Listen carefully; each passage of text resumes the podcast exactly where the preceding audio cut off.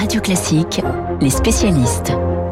7h39 sur Radio Classique, les spécialistes François Geffrier pour l'économie et Dominique Moisy pour l'international. Dominique Moisy, conseiller spécial de l'Institut Montaigne et chroniqueur aux échos. Dominique Moisy, vous souhaitiez ce matin nous parler de deux dirigeants européens qui sont au cœur de l'actualité, mais pas pour les mêmes raisons. Deux dirigeants que tout semble opposer, Mario Draghi d'un côté et Boris Johnson. Oui, l'exercice de, de portrait croisé est parfois extrêmement utile et nous fait aller à l'essentiel.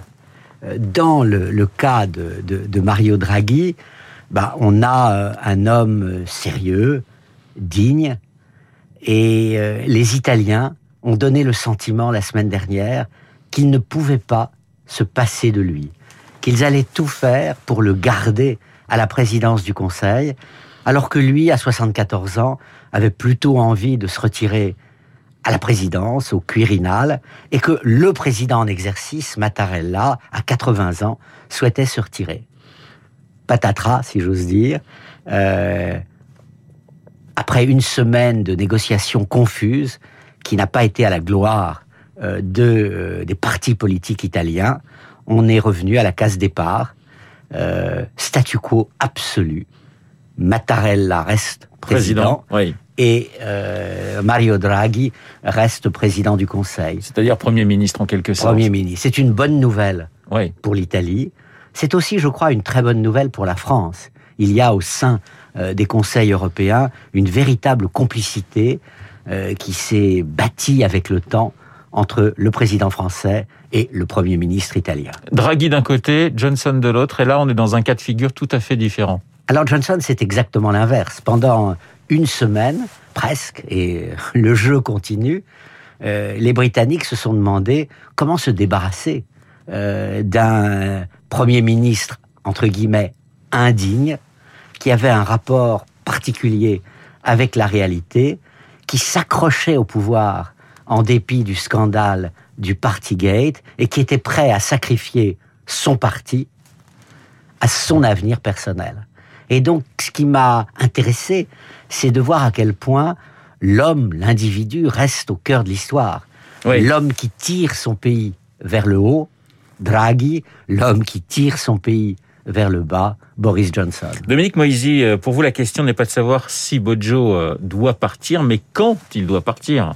Oui. Alors, plus le temps passe, euh, meilleur c'est pour lui.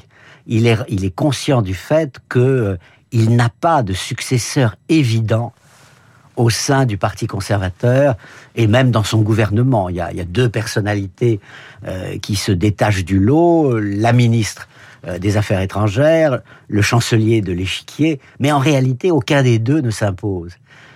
En même temps, euh, le scandale des, des Partygate euh, va continuer. Euh, la justice s'en est emparée, la police mène une enquête, le rapport euh, de Sue Gray, chargé au sein de l'administration de dire ce qui s'est vraiment passé, va sortir dans les jours qui viennent. Ce sera très difficile, au bout du compte, pour euh, Boris Johnson de s'en sortir. Image de la Grande-Bretagne écornée. En revanche, c'est vrai que l'Italie a changé euh, son image. On dit un pays finalement euh, très latin, si, si je puis dire, avec des changements de, de gouvernement assez incessants.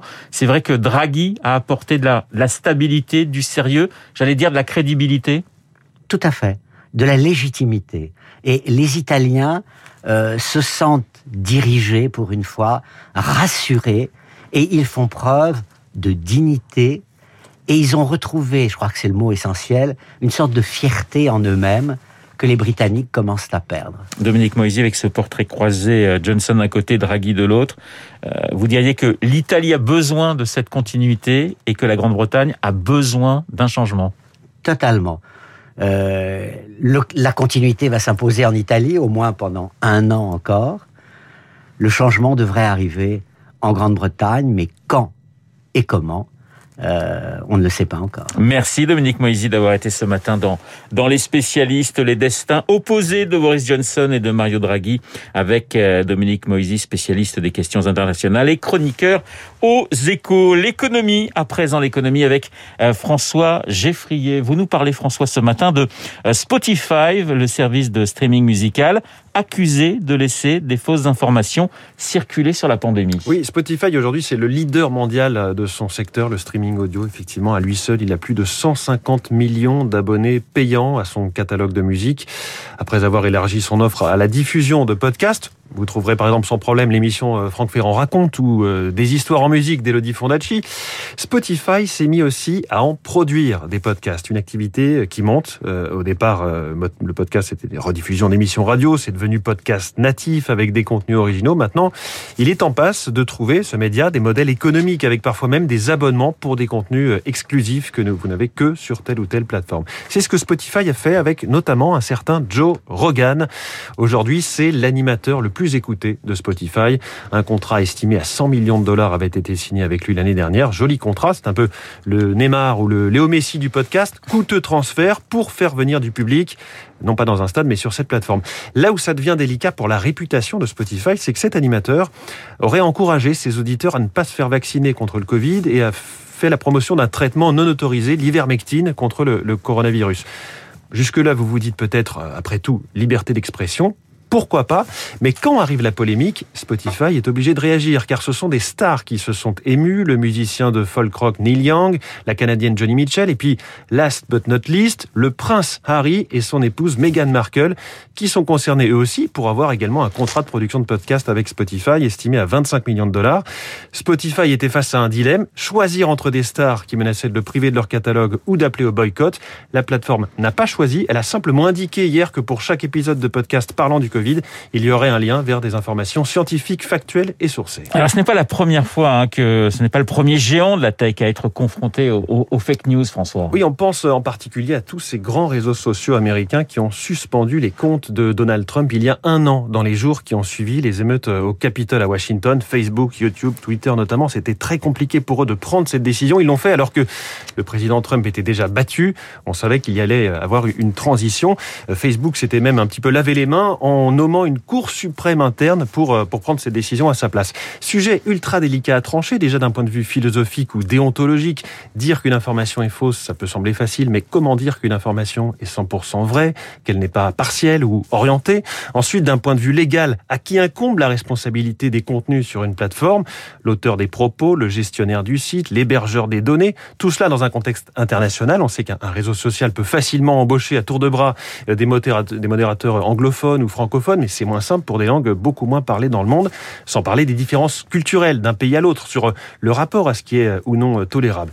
Enfin, il y a le point de vue purement économique que cette actualité autour de Spotify illustre à merveille. Comment ne pas braquer une partie de votre public en supprimant des contenus problématiques entre la course à l'audience et la respectabilité, question qui est finalement vieille comme les médias. Voilà, ben si vous voulez éviter les fake news et écouter des podcasts de qualité, vous allez sur le site de Radio Classique. Les spécialistes ce matin, Dominique Moisy et François François Geffrier. Merci, messieurs. Dans un instant, euh, Marc Bourreau et son journal imprévisible. Si je vous dis, messieurs, Bamos, vous me répondez? Bamos à la playa? Non, vous me répondez Raphaël Nadal. Bravo François, vous suivez l'actualité sportive. Ça fait plaisir. Vainqueur hier euh, de l'Open d'Australie, 21e victoire en Grand Chelem, ce qui est un nouveau record. Marc Bourreau, eh bien, lui rend hommage. Il est venu avec sa raquette ce matin et son petit bandeau. Rafa et le journal imprévisible. Le temps